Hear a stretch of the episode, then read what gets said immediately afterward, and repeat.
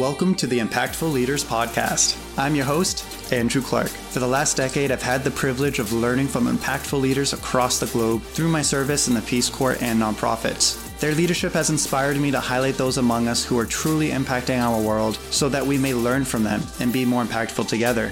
Yes, leadership can be learned. The guests on our show are providing direction, inspiration, and leading the way in their business and community through service.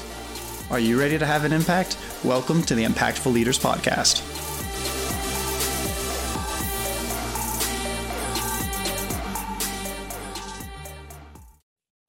Hey, Andrew, thanks for having me today. I am a leadership coach. I'm a self proclaimed leadership coach. I'm an ops guru by nature. And I'll start with my Hollywood hero story, if you will. And I like to share it because I can envision other people being in my shoes. And I was a manager and I was loved by the C suite because I could hit all the numbers. I created a lot of profits for them. I did their processes. I could improve their processes. I could do all these crazy things. And it was fun. I was making bonuses. Our, you know, P&L was great but I started talking with my team, and my team wasn't having as much fun as I was. And that's when I kind of said, wait a second, there's got to be a better way to do this. So, through some self discovery, self awareness, I was a jerk, if you will. So, my hero story is I said, hey, self awareness, I've got to go out and I've got to fix this. How can I make my team happy? And that's when I discovered leadership and really dove into what's the difference between management and leadership. I went and got a master's of science in leadership and change. And I started taking those practices. And what I learned really quickly is it wasn't about the P's I mentioned earlier. It wasn't about profits. It wasn't about processes. It wasn't about products. It wasn't about my plans. It was about people. And you have to put people first. So, one of my number one non negotiables for leadership is people come first. And then my number two non negotiable is you have to build trust in other people. And that's basically how I've started building my um, building my dignity leadership consulting is working off those two principles. One, we got to build trust, and two, we got to put people first. And I guess kind of like a very high level question, how do you how do you work on building that trust with people? So it's an interesting one. It's a loaded it's, one. It's very compl- it's very complicated, and and to be honest with you, that's a real story in my life. I was I, when I before I discovered what leadership really was, I was running a business unit, and an all employee survey came out, and it was right after I'd taken over. I had been in the seat maybe three months. This employee survey comes out, and we get the results back, and it says that there was lack of trust in the organization. I had to ask myself that real question How do you build trust? What is trust? And everybody takes it for granted, right? And you think that trust is made or broken over some big event. Um, what I discovered and doing some research on trust is that trust is actually it's reciprocal it's made and broke over a t- um, over time with a lot of small events and it's i compare it to like maybe a checking account or a savings account mm-hmm. um, you can't start either one of them without making a deposit. You can't start building trust without with somebody else without making a deposit into their trust account. So every day we got to go along and as a leader you've got to add to your trust account with other people. You got to continue to show them that you have faith in them and that you trust them. And in return they're going to give you trust back. Now one thing i've discovered uh, on the catch side is let's say maybe you you do something that's not that makes somebody feel miserable. And so you're taking away a little bit of trust from them. The problem is is you're not in control of what that withdrawal is. They mm. are. They can take away as much as they want and then you got to go back through that rebuilding process. So that's kind of how i look at it from you know from a trust thing is it's it's reciprocal. You've got to give it in order to get it. I really like that the way you just explained that. Because I mean, it's so simple, but it's one of those things where it's difficult. Uh, I that's a very easy way well, clear just visual. Yeah, you know, and if there's other people out there listening and they're going, well, wow, that's yeah, trust is super easy. But let's let's take this into a deeper context. Let's take it into let's take it into a production context. Let's say it's manufacturing or anything like that where you got to produce things. So let's take manufacturing, for example. And what happens when employees show up at work every day? They got to clock in, right? Mm-hmm. Okay, then they clock in and then they've got all this all these pieces or parts or tools or whatever it is to work on the production line. Where are those parts and pieces and supplies kept? Locked up away from everybody. So, right there, before you ever start the day, you've already taken away trust by two things. Number one says, I don't trust you to show up on time. So, I need you to clock in. And then number two is, I don't trust you with my tools and my stuff only when you're working. So, I'm going to lock it up. So, management, industrial revolution thought processes has already taught people to not be trustworthy. So here we are, you know, when I get this survey back and I was in I was in the automotive sector and they're like, hey, you lack truck and trust in your organization. Well, yeah, everything's locked up. Everybody's got to clock in. Nobody can use a phone. They have to clock out to go to the bathroom. And No wonder there's no trust here because mm-hmm. the whole system, you know, it wasn't it wasn't a person per se that had broke the trust, but the whole system as a whole had destroyed yeah. trust. And it's frustrating, but that's the world we live in. And then how do you and I guess one of the other things is so even imagine if I'm trying to think of an organization. Like, imagine if it's a digital agency. Like, I didn't have to, when I was working out another location, we didn't have to clock in and all that. But there was still distrust between, at least in my perception, between one of the CEOs and the rest of the employees. Like, people were able to come in, they got some longer lunches, pretty flexible work schedules. But it was once he started coming on the floor and actually like meeting with people and spending time with people then he was built he was you know we were able to take put some trust into his account but what are some examples or ways that people specifically leaders that when they have a growing organization that they can make sure that they're building that trust with people because i can imagine if you're in that production company in that car auto place i can say my tools aren't locked up you're not clocking in, oh, they must trust me. Like you just assume that it's there. So there's a couple of things that I would say that I've done uh-huh. and through some research on how to build trust. So number one is you have to go out and you got to talk to people, and then after uh, after you talk to them, you know, ask them a question. You have to listen, and you have to actively listen. You actually have to. I'm just going to say you got to shut up yeah. And what that's going to do is it's going to open up the feedback loop. And then people, as you build up trust, people are going to start to communicate with you better. And if they understand that you're listening and you show them that you care about what they're saying, you start taking that feedback and then you start implementing it into what's going on into their daily routine. Um, do they have an idea on how to make the production line go faster? Do they have an idea on how to make a product better? Mm-hmm. Whatever it is, they've got ideas. They're the experts, they're the ones doing the work every day. So if we just take that feedback and listen, and then implement it, we're going to show them that what they're saying to us is important. Now, the key component of that feedback loop is, is usually what happens when somebody gives us feedback is we take it as a personal attack. Our brain goes into uh, fight or flight syndrome because we think that they are and that's what humans do by nature is we think that hey they're attacking me. They don't like my idea. They don't like this. They don't like that. So you've got to have that self-awareness to understand that hey i just asked this person for some information. Now i've got to listen to it. Um, and then part of that whole trust process is putting you know putting your words into action. So if you're asking for that information you have to listen to it and then you have to use it because if you just flat out ignore it there's nothing worse than going and asking somebody for their opinion and then not even using it. We're not asking them you know we're not asking people to say hey and i've had i've had this happen where a boss will say hey tell me about this new process well what they're really saying is tell me what's really great about what i just did and yeah. that's a totally different conversation um, and if somebody does ask you, say, "Hey, tell me about this new process," and they don't give you a, a glowing review on your new process, well, they're giving you feedback on how to make it better. Take that information. It's not a personal attack. They're just trying to help you. And that's where that trust thing comes in because you've asked them, you've shown them trust. Now they're giving their trust back to you because they're giving you that feedback. Yeah. I'm laughing partly because I've seen it. I've, to be honest, I've done it. Like I'm thinking back to some times where I've done it. I'm like, oh shit. Um, but I've seen it. You know, I've seen it happen with other people too. So.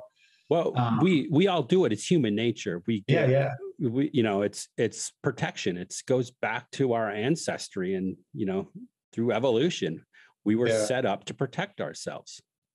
But I like how you worded it. And then I, I guess like the other way to word it is well, you're giving ownership to someone. Like if you you're listening, you're taking it, and then you're putting that into action. You're essentially like probably going to give them ownership of it, then giving trust back to them, and then the cycle continues. Yeah, exactly. You got to build up. You got to build up that cycle, and as you continue to do it, and you continue to listen to them, um, you're going to build up that trust. And, you know, when I was working on my master's program, I was building my thesis around what's the difference between management and leadership. And I interviewed a lot of different people, interviewed people, you know, frontline people, C suite people, and everywhere in between those two spectrums. Mm-hmm. And I asked them five questions. You know, I, I had this predetermined. And so I'd go through those five questions. I said, you know what? I'm really sorry. I got to ask you a sixth question. I said I was only have five, but I got a six. What's one thing we haven't talked about today or that I've asked you about that you'd like to share with me? And I intentionally left out listening. Every single one of them said, I wish my boss, I wish my manager would listen more. Mm every single one of them. So it just goes to show you the power that listening has. And then I have a really good friend that taught me one day that if you take the letters silent, that mm-hmm. spell silent, and you rearrange them, it spells listen. You can't listen if you're not silent. I like that. Sorry, I'm just writing it down. Um, and I, if I'm not mistaken, you also work with people that are kind of the employees that are you were hired by the the leaders or the the employees, the managers, whatever, and then you're working with some of the people underneath, right? Yeah, I do some of both. My specialty is is really working with managers um, because I was that person. So I was a high mm-hmm. production person that got thrown into management because I could do all the P's that I talked about earlier. I could follow the plans, I could follow the process, I could increase the profits, I could do the production, all those things. Well, that's really the Peter principle, right? So if you take your highest performer, your best performer, and you say, well, guess what? Now you're the manager. Those same skills that made you the highest performer are not the same skills that are going to get you through leading a team. And if you go from that spot of being a peer or a member on a team to now leading the team, it's a completely different dynamic. And if you're not careful, um, you're really going to alienate all the people you were just working with, especially if you think that your way is the best way okay, you had a way to be highly productive. That doesn't mean everybody else in your team saw it the same way. So mm-hmm. you really got to change your mindset once you move into that management role. The other piece of information I found is, eh, and I've seen reports anywhere from 60% to as high as 90%, um, depending on who's doing the research, is that managers that get, or these people that get promoted into these management roles have never had any type of leadership training whatsoever. They're just thrown into the job and expected to perform what's the biggest thing that you see that's in common between all of them that they all struggle with? They all think what got them there is what's going to keep them going forward. Yeah. It's that aha moment. It's the pinnacle. It's like, wait a second. Um, and it happened to me. It's like, dang, I was crushing the numbers and doing all these things and then they promote me and they keep moving me up and then all of a sudden it's like wait a second i've just i've slowly progressed becoming the biggest jerk on earth. And nobody my team i mean my team respected me um, don't get me wrong i was a nice guy um, i still am a nice guy i think but that doesn't mean i wasn't bad at leading and i was bad at yeah. leading because i was trying to manage everybody and that's a huge difference you know management management is about things leadership is about people you manage inventory yeah. you manage processes you lead people and then once it keeps growing is it is it as simple as you just have to keep building that trust and moving people forward like once you go from that the 20 to the 50 and then you make that jump to the 100 is it really just building that trust and listening or is there does it switch ever so slightly the bigger you get you really have to make sure that you're employing those those managers? Because the bigger you get i think we spoke about on the last call as the organization organization organization gets larger you have the tendency to develop like this institution thought process and then all of the inspiration the spirit the spark that was in there to begin with just all of a sudden starts dampening and it goes away you know like how do you see that happening? And is the easiest way just just keep listening keep building trust. Uh, absolutely. As as organizations get bigger the structure gets more and more rigid. Mm-hmm. And hierarchical structures are not conducive to leadership.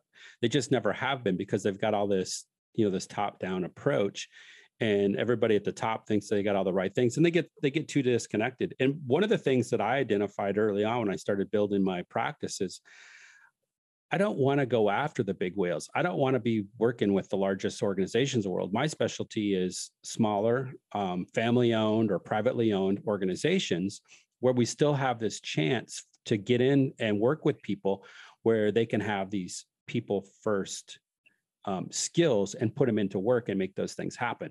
But but yeah, it does. I mean, you have to practice every day. So my personal motto is to learn, to grow, to lead, and then create a world of dignity. Mm-hmm. So as a leader, every single day you've got to be learning. So as anything's change or grow or what happen, you got to keep learning. And then as you learn, you're going to go out and you're going to practice what you've learned because that's that's how you build learning. And then you're probably going to make mistakes. Things aren't always going to go well. Well, that's how you grow. So then you learn, you grow, and then as you're growing, you go back because learning, because it's kind of vicious, right? So you got this learning and growing loop going, and then when you start getting really good, then you can start bringing in that next piece, and that's leadership. And then once you get into leadership, then you start going through all three of those pieces, and it's just an evolution.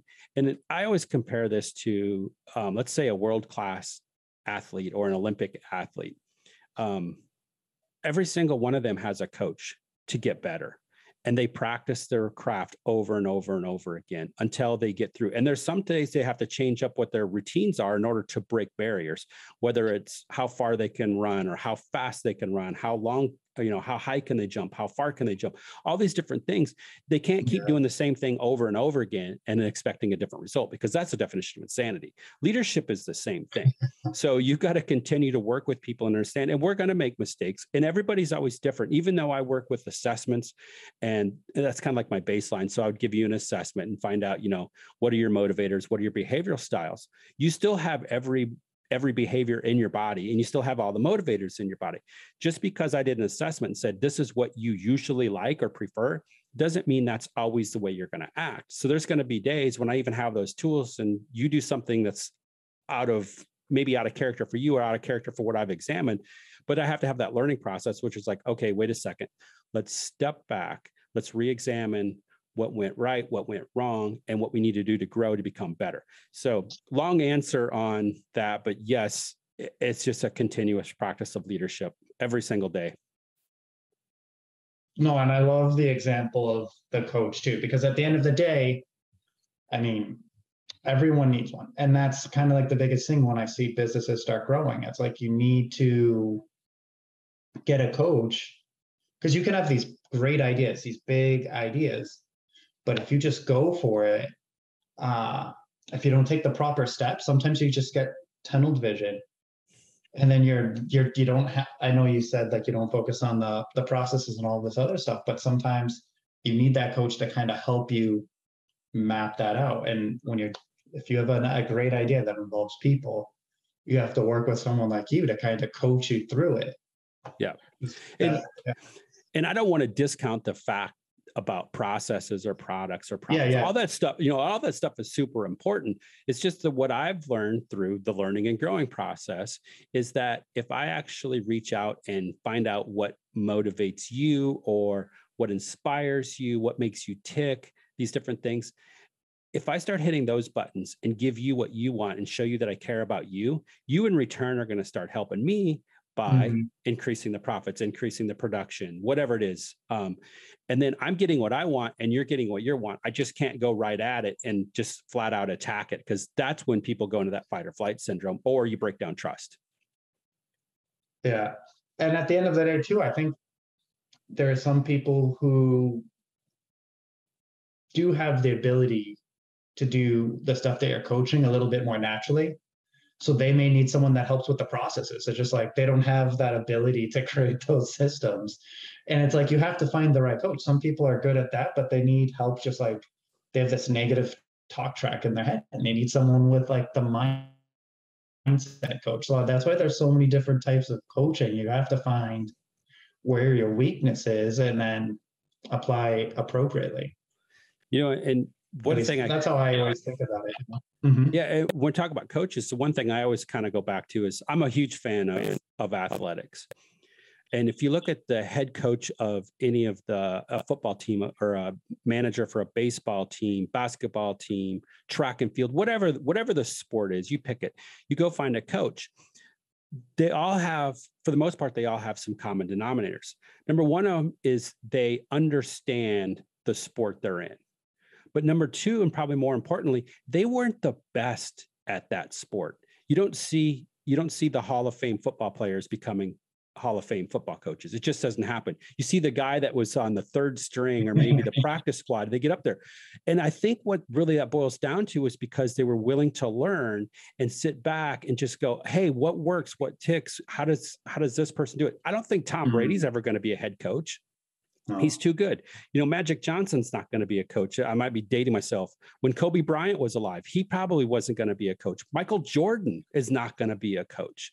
But if you look at the people that coached them, they all knew the sport, but they knew how to get the best out of the people. You go look at Phil Jackson and what he did with Michael Jordan. He brought the best out of Michael Jordan. Yeah. Right. Phil Jackson wasn't the best basketball player. Now he was good. He played in the NBA, but he wasn't the best. And I think the same thing is with leadership. I'm going to tell you right now, I'm probably not the best leader. Matter of fact, I know I'm not the best leader because I was a manager. I learned, I grew, I became better.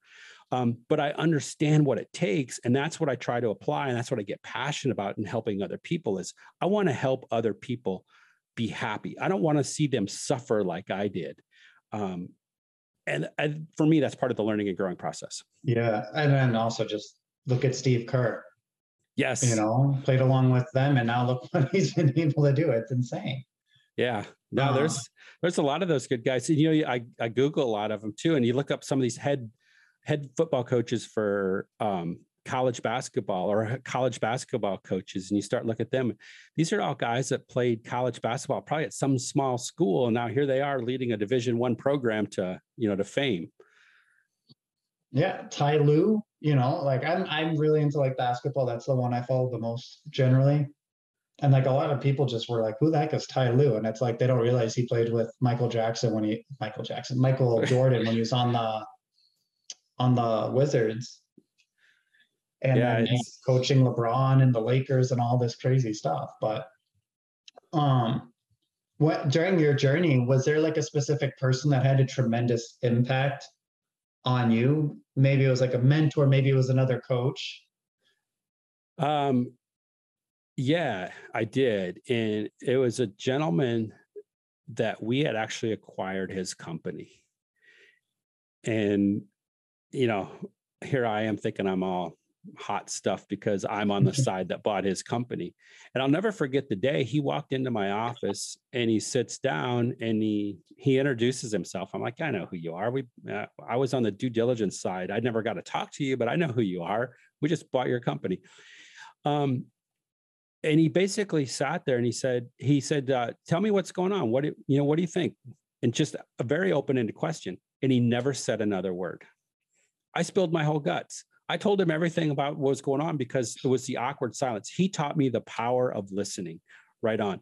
And then what he also did is as we were going through and I was helping implement, um, he sold us a software program and it was his company. We basically bought all the rights to it and then we implemented it into our operations. So he was helping me. And as I'm going through and I'm implementing this stuff, he never told me I was wrong or I was aggressive. But at the end of the day, you know, we'd go to a site and we'd be traveling together. He'd we'd go out and grab a couple beers or whatever, and he'd set me down and say, "Hey, let's let's role play what we did today." Um, and, and he'd walk me through it and get me, and he led me to where I needed to be, which mm-hmm. I thought mm-hmm. was incredible. To this day, I still talk to him. Um, he's a good friend of mine, so we do a lot of things together. But more than anything, I just I look up to him for his wisdom um, and how he leads people, and he's he's taught me a ton. No, I love that. But he did it and, through action. He did it through action. Yeah. He never told me. He just he's like, let's, you know. So it was pretty cool. No, and I'm sure during that buyout process too, like you said, sometimes it's hard to be that humble, that humbleness sometimes, and then we give more away, and it's just it's yeah, you know, it's thing. it's um it's a testament to his character that he stayed on and helped us because he was passionate about his product and he was you know, and what it was going to do. But what he did is he would he never pushed his product. What he did is he pushed the benefits of how it was going to help us grow as an organization and working with people. I mean, he could have came in and flat out said, "Hey, look, this is going to we bought it because it was going to improve our processes, it was going to cut down on our, you know, our yeah, waste yeah. and do all these other things to make our productivity go up." But he never that's not what he ever sold to us. And it, it was really cool. Looking at the time I'm going through and I kind of thought he was like, "Wow, this guy's different." You know, I didn't know how to word it and now looking back on it I'm like, this guy was wise beyond his years, wise beyond his time. And then I guess in that situation, so if someone in your experience when they were buying that, when you guys were buying that that other uh, company, or if you're helping those companies grow, like those small mom and pop shops, they're eventually, I'm assuming, going to grow. They're going to get to a point where maybe they graduate from your program. I don't know if that happens, you know, but they graduate from working with you and there do you help people employ new employees like that i'm sure that happens while they're with you right yeah, um, we can build some of that stuff into the processes we're working. So here we go. I'm on my ops guru side, you know, the processes. But what we teach people about how to be self-awareness and the different things that work, we can take those same things that we do that I work with individuals to help them become leaders, is take and then back up that process and put it into the hiring process. Yeah. And so when we start looking for who we're going to bring onto the team, are they going to be a good fit? Um, there's a lot of things you can teach people, but there's a handful of things that you can't. You know, attitude is probably one of the mm. things you can't yeah. teach attitude. You can't coach attitude. Um, mm. That's something that's got to come from within. Um, but you can teach people how to do the production. You can teach people how to be. I mean, people are going to hate me for this, but you can teach people how to be an accountant. I mean, how do you think accountants got there? They didn't wake up one day in kindergarten and go, "I'm an accountant." you know, they went through training. They were skilled. They have that stuff, right? And I think that's part of what's wrong with um, management right now is everybody's you know we need a specialty person we need you know we need a javascript writer we need a accountant we need a marketing guru now, we need people that can think. We need people that can solve problems. You're going to need creativity. The future is creativity because AI and a lot of these other things that come along are going to replace a lot of the processes we're doing. So you're mm-hmm. going to need people that are going to be able to to be creative and think critically. So once those you're training those people, they're new. How do you ensure, like, as that organization starts growing, that everything is aligned with like the that the core values that they have set or that mission. Hopefully, it's something that they actually care about. But as that starts growing, how do you make sure that that mission actually stays true or those core core values? Like, how do you, yeah, how do you help that, them understand that? That's the million dollar question. Uh, and usually, and here's and here's what I'm just going to say it. Um, I guess the stickiness of it is when the contract ends or I walk away is usually when they start to go downhill. Um, it, and it goes back to the coaching aspect, right? Um, if you're working out and you have a personal trainer, you're probably going to perform better because you've got somebody there pushing you and and highlighting the different things, the opportunities you need to capitalize, finding what you're good at, and making you better at those things. And like when I walk away, I had one organization I was working with, and we knocked out over 20% of their labor without ever touching a process. And we knocked it out by giving them the tools of the people skills tools. After 90 days, they're like, I got this, we're good. I walked away. They went right back to where where they were when I showed up. They mm-hmm. fell back into their habits. We were I wasn't there long enough and I couldn't convince them to keep me long enough to keep motivating and keep showing them. They saw me as an expense um, where I saw myself as, hey, I'm a value add that's going to keep you growing and continuing to improve with your people skills. Uh, so it's it's just one of those things you got to keep. You got to have a desire from within, and it's almost like um, I'm going to compare it to raising a family. So if you're a parent out there and you're raising your kids, you're not raising your kids to be good kids. You're yeah. raising your kids to be good adults in society so the same thing goes when I'm working with leadership. Mm-hmm. I'm I'm taking these managers and I'm trying to make them and help them grow to become leaders so that when I walk away, they're leaders themselves and they're doing what I'm doing and that's coaching and mentoring other people. Because you got to keep that leadership pipeline full. Yeah. No, at the end of the day, it's like if you can raise someone to, uh, would be someone that you would want to hang out with. You know, yeah. that's kind of what yeah. I think of. Like, some, no, I mean, we can compare this to a lot of things. It's almost like you know, like going to your your annual physical for with your doctor right? You go back every year to make sure you're in good health. Same thing as with leadership coaching. You know what? Every once in a while you got to check in with somebody. I don't know who that mm-hmm. person is. It could be me. It could be any other coach. Just check in with them and find out say hey here's what's working. Here's what's not working. What do i need to do next? Because um, there's always room for that growth and opportunity. And i always say you're not going to learn everything from one person because then you're becoming a copycat. You need to go out and you need to find multiple sources of information, take all that back and then process it and figure out what works for you and then make it your own and go out and use that. And for me, that's kind of like, that's kind of how I describe authenticity. Because if I read a book, um, you can pick any leadership coach, let's just say John Maxwell or Simon Sinek. Yeah, and I go, and if I go read their book and try to do exactly what they're doing, I'm not being me, I'm being them. And you're going to see that as soon as I start doing it.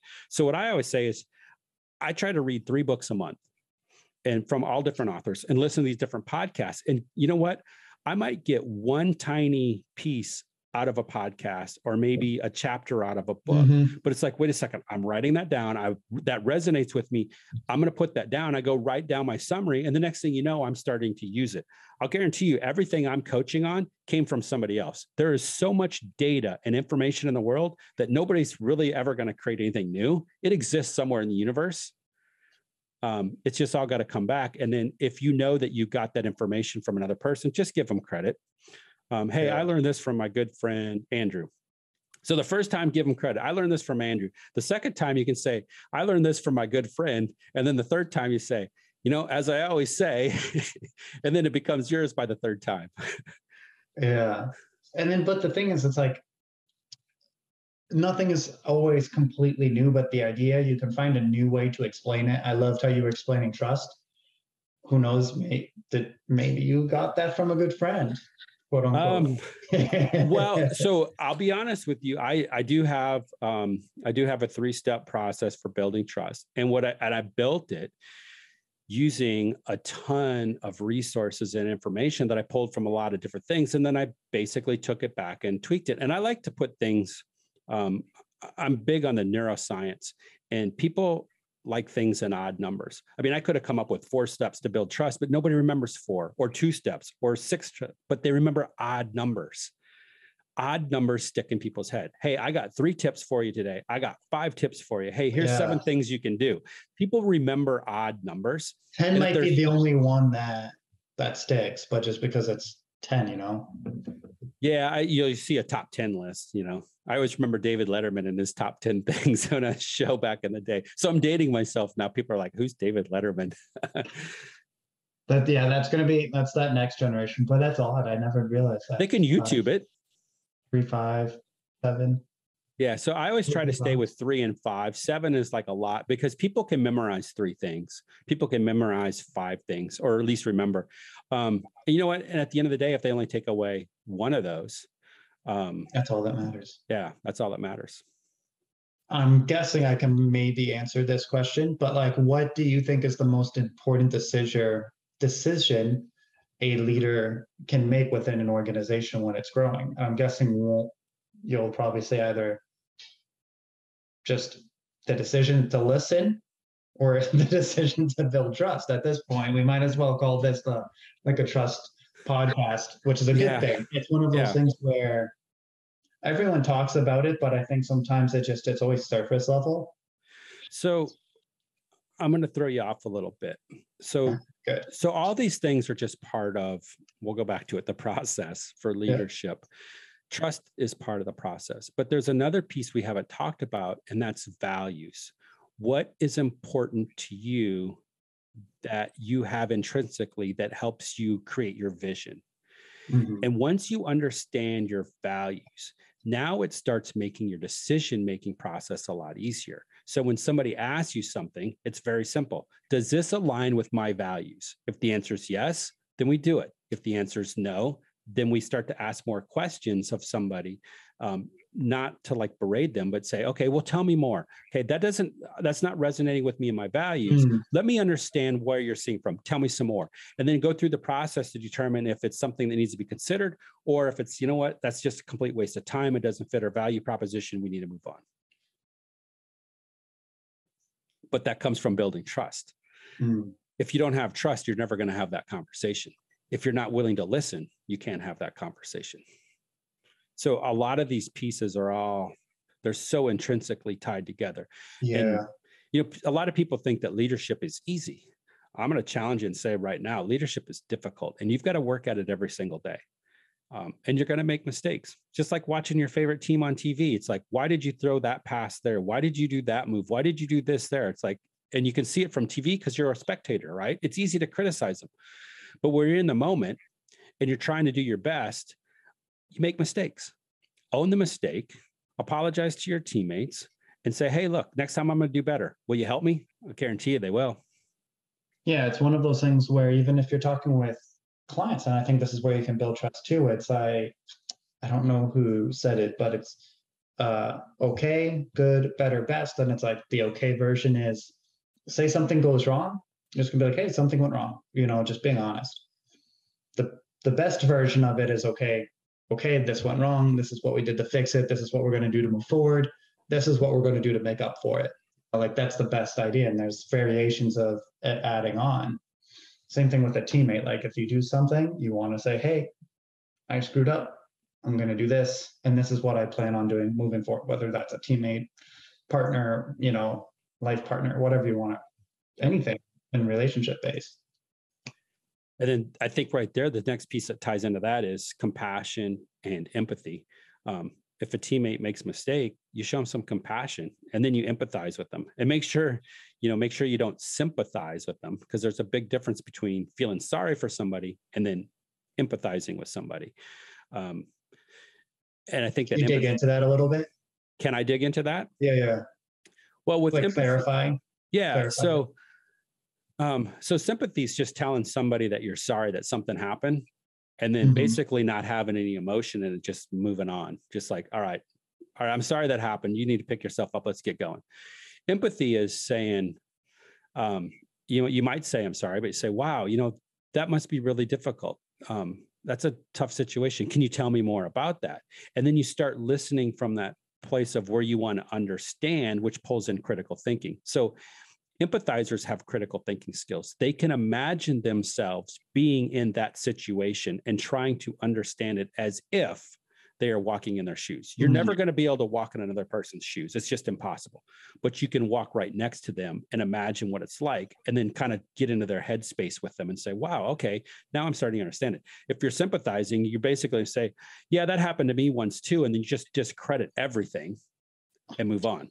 So one of them has so one of them gives, you know, good vibes, good feelings. The other one is like makes you feel terrible. And yeah. at the end of the day, people are not going to remember what you said to them, but people will remember how you made them feel. Hmm. We're emotional oh, creatures. Good, yeah. Human yeah. beings are emotional creatures. We live on emotions. All the logic in the world, you can throw logic out. And I think that's sometimes where managers, and that's another way with different managers and leaders is, you know, um, managers are going to be full of logic. Leaders are going to be full of you know the the feelings and how do we get to where we need to go by helping you and make you feel good about what we're doing? Yeah without actually not that they're not doing anything but it's it's that's why sometimes i think like the really good leaders some people are like man he doesn't do anything. And it's because he's just he's moving stuff like he's he's connecting with people and he builds that but i've had yeah. great leaders where sometimes people they don't understand what's yeah what's happening. so so let's go back to the phil jackson michael jordan thing uh-huh.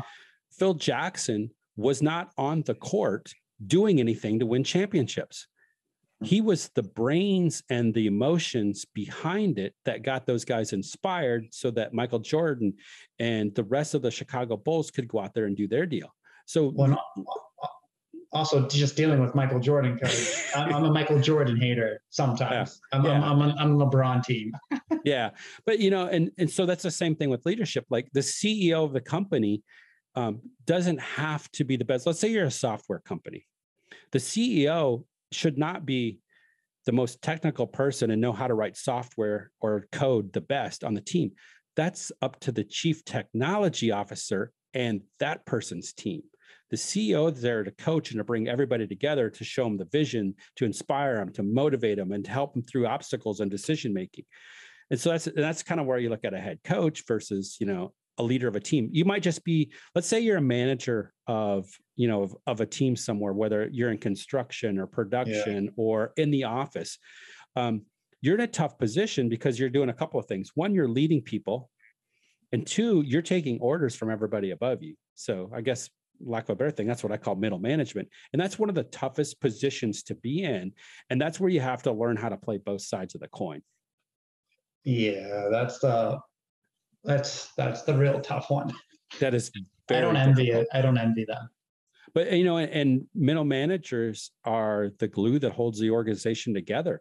If you don't have middle managers, um, I mean, if you're a leader of a of an organization, you need to go to your middle managers and give them a big high five or a hug or a fist bump or whatever it is you do to show them that you care about them because they're the ones that are leading those front lines. And then yeah. if you're that if you're that middle manager go to your front lines and say hey we're kicking butt we're taking names we're doing great. What else can i do to help you? You know and you just build and that's kind of how you build up that momentum. Mm.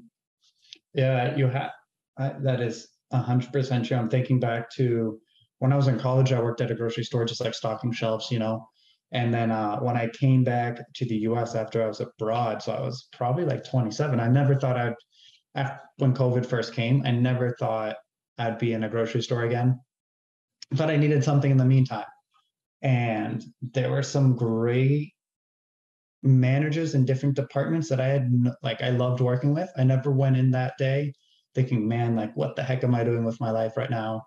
And there are other days where I was like, man, I, I was dragging my feet. I do not want to go in. Like it can make or break an entire, even something as silly, not silly, even something as basic or as routine as just, you know, working at a grocery store.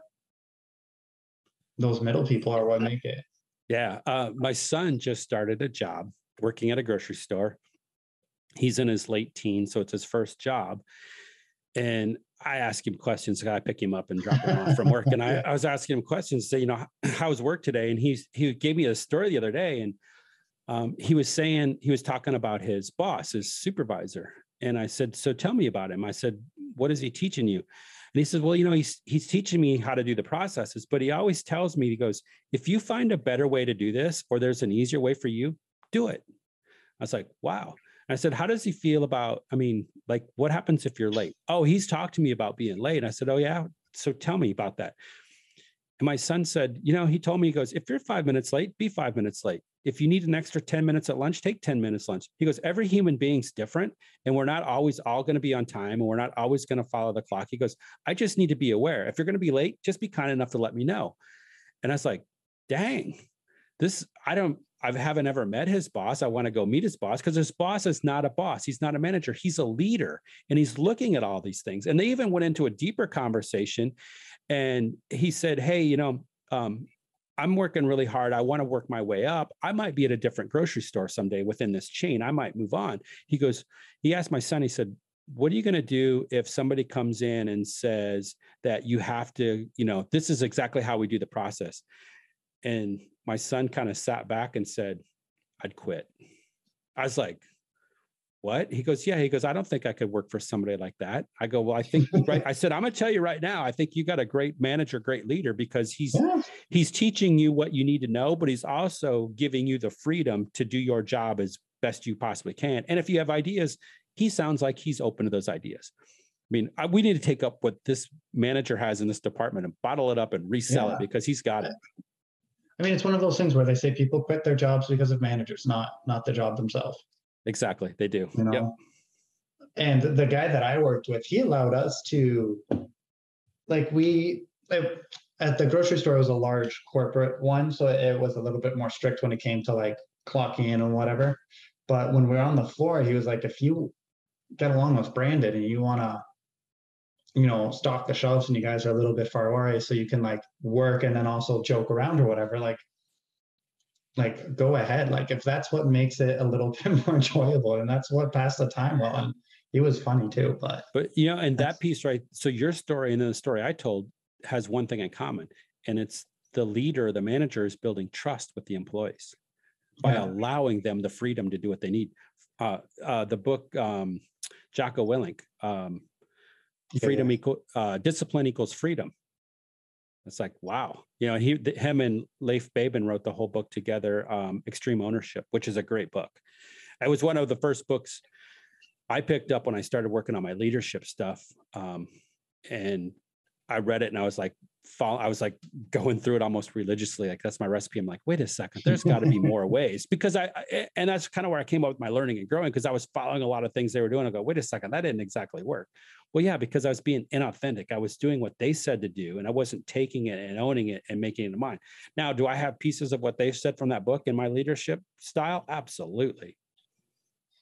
And I guess one last, one of the maybe the last question because we're almost running out of time here is say you were one of those two managers the one i worked with or the one your son worked with and then you have that conversation with someone that maybe isn't getting their job right like they're not you don't have that full trust how do you deal with that because that becomes a it's a tricky situation on if you start taking away that freedom, then they have less trust in you, and then it just starts deteriorating. But then it's like, do you fire the person? But, You know, and that's I kind of threw you on the bus. But is there any sort of advice you would give in that situation? Because I'm assuming it happens a ton. Yeah, it it does happen quite a bit, and so this comes down to probably a difference in motivators or what's motivating people. Mm. That's when you got to start having a conversation uh, it also comes into the change. I'm going to use the word management. I don't like it, but change management process. Mm-hmm. Um, so, whatever you're doing, you're always going to have. There's like 10 to 20 percent of the people that you're working with that are automatically just going to jump in and say, "Yep, you're the greatest ever, and I love what you're doing." You got to take those people and yourself, and then you need to go sell to the remaining group of people.